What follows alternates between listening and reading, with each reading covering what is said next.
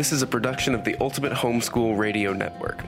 Welcome to the Homeschooling with Technology Show. Your host, Meryl van der Merwe, loves using technology to streamline her life and to make lessons more engaging. She is a graduated homeschool mom and teaches homeschoolers at her local co op classes and online at fundafundaacademy.com. Whether you are tech challenged or someone who loves technology, this show is for you. And here's your host, Meryl van der Merwe.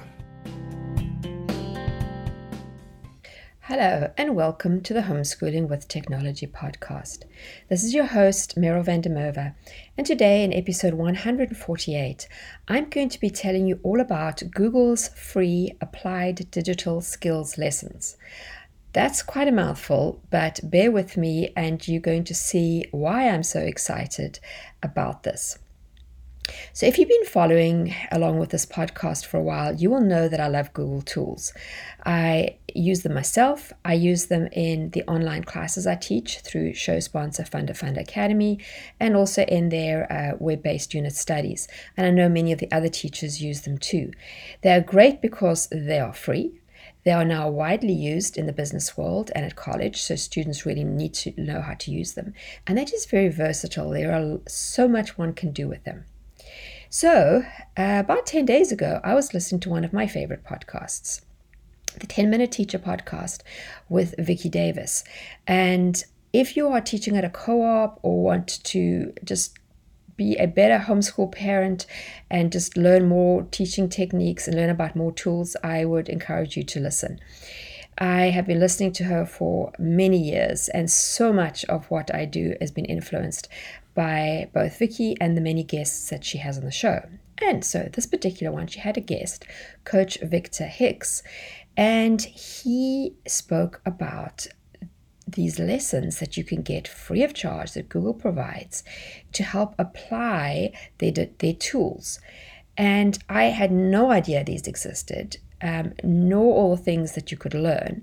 And so, of course, immediately I got home and finished um, listening to this podcast, because I normally listen in my car, I pulled it up, um, the website, and I started looking at it. And I've been looking at it for the last couple of days and became more and more convinced this was something I needed to share with all of you. So, big shout out to Coach Victor Hicks for sharing all this information originally. And I will be linking in the show notes, which you can find at homeschoolingwithtechnology.com.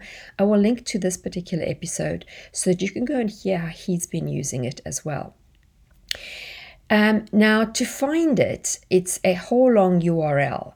So I do think that you will find it though if you just Google free lessons applied digital skills. Google, you should find it. But again, I will put the specific link to where you can find all these lessons um, in the show notes. So, what the general idea behind these lessons is, is that the that Google has made lessons based on all their tools. And they have made them so that it's not just kind of theoretical, but that it's basically project based learning where your children can actually, or you, as you will learn, can level up your skills by doing an actual project. So they take whatever it is, or sometimes a mixture of the tools they have, and they find a very cool project that will be age appropriate. So let me explain now what you will find if you go there. And um, I really hope that you're going to go and jump straight on once uh, you finish listening to me. So the first thing is once you get there, um, you will see that there are over 100 lessons. But to make it far less um, daunting to figure out what you'd like is you can actually filter it down. And the first filter you can pick is age. Uh, some of the lessons actually apply to all ages, you will see, but some of them definitely will work better with a younger age or with an older age. You can choose between late elementary, middle school, high school, and adult. Now, when I was listening to um, Coach Hicks, he was actually, he said that when he first used it, I think he was saying with third graders. So, um, even though it says late elementary, I'm not sure whether third grade normally thought of as that late, he managed to actually use these things with fairly young kids. And if you're sitting with your child and working side by side, I'm sure that, you know, that will also help. But you can definitely use it from sort of, you know, fourth grade and up. And as you can see, it says adult. That means you can learn new skills. And I know, even though I know some of these tools, I'm not sure I'm always using them as well as I can. And so my aim is to try and start to go through some of these lessons to try and get fresh ideas for projects that I can use in my classes. The next thing that you can filter by is tool. And obviously, you know, you know some of the Google ones. You'll know about Google Docs, Google Slides, um, but there's some that you might not know about. You probably know about Google Sites, and I know I've had podcast episodes on many of these.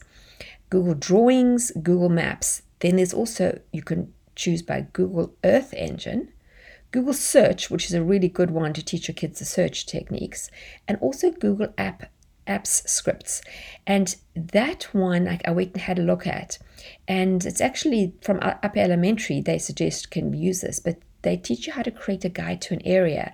And what they essentially do is use a number of different Google tools together. So they're using um, spreadsheets and they're using Google Maps and a bunch of other things to all sort of come together to create this guide. So um, the way it's done is that you can actually you, once you go in they first will give you a general overview and it's done by short videos. And that's really good. I know as a teacher students struggle to listen to something that's really long. So they've broken it up into very manageable bites which means you can also you don't have to just sit down and do the whole thing in one go. You can decide you know how much time you've got and they just keep coming back and continuing. So there is a little video and oh, that explains it. Then there's a little video telling you how to get started. Then you can stop and go and do it. Then you watch the next piece. And so it's just piece by piece, which is exactly how I, I teach all my programming classes. So they show you online what to do, and then you can go and try it out, which is just genius and it's a really fun and easy way to do it which means that you know you can give these to your kids without you knowing what's going on as i said you can either learn side by side or you can just give it to them to do now, using the um, the filters is really helps you drill down. So for instance, you can suggest that you want to you want you can check on your audience, you can choose middle school. Then you can choose a digital tool, and I'm selecting here drawings. Now, when I make those two selections, I'm still getting 20. It's more than can fit on one page. Um, but there are 20. So you can go through it and you can look and see which of these is going to work best for your child. And they have options like design an infographic in Google Drawings, plan and promote an event, memorize facts with a visual mnemonic, um, create a comic strip, create a meme, um, create a vision board, draw a scientific diagram. So you can see here, you can tailor this to what your child is perhaps doing in other classes um, perhaps something at co op that they could use what they're learning here. And those are just a few that I'm giving you here, that there are all these different things that it explains to you how to do. But you can you can make it so that it's applicable to what they're doing in other classes or just to their own interests, which is really helpful. Then you can also sort. So I mean, this came up with 20. They're all together 160 lessons. Because now I'm actually looking at this as I'm speaking to you. But if you're kind of thinking about, wow, you know, this is giving me a lot, you can sort by most popular, and the most popular will come on top. You can also sort by most recent. So I'm sure they're going to keep adding to these. So if you come back and you want to know what's new, that you can pick that. There's another one though is duration. So these at the at um, when you actually search and they show it to you, it does show you how long. So the promotional flyer, which is one of the options that you could pick here, takes 45 to 90 minutes, obviously depending on your child's speed. However, you could also select build healthy digital habits. That takes six to nine hours. So if you're just wanting this to be a once off, you want to pick one of the shorter ones. However, you may actually want them to do almost like a mini course in some of these things and spread it over a couple of weeks or, you know, do a bit each day. So that's the other one. And then you can just do alphabetical. So, like if you remember what the name of one was and you want to find it again, you can sort in alphabetical order. So you've got a lot of different ways that you can sort. You can also sort by collections. Um, so that is an, an, option that they sort of give you uh, as well. as you come onto the page. And they'll show you just three at the top of the page, the sort of three most popular collections. I think one of them was back to school. One of them is currently, at least, as, as I'm doing a digital art and games. And I think something else was about work, perhaps the Google Workspace training.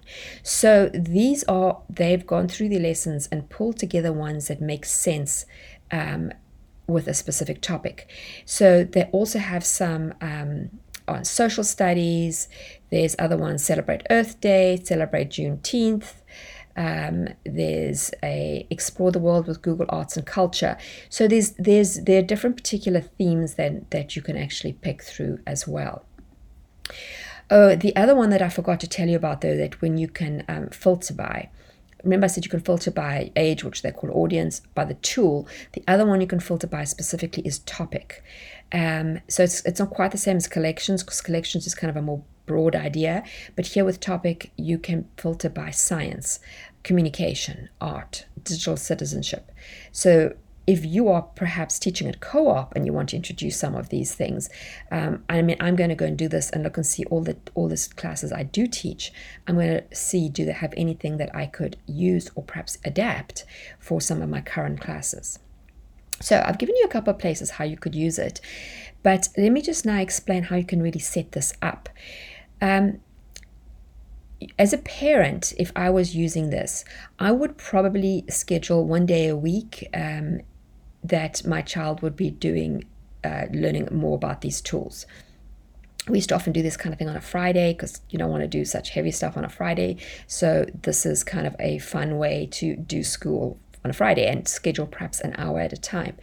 Now, you could either just let your child randomly pick, um, or you could every week pull something up and tell them, or you can put um, lessons that you want them to work through in a classroom.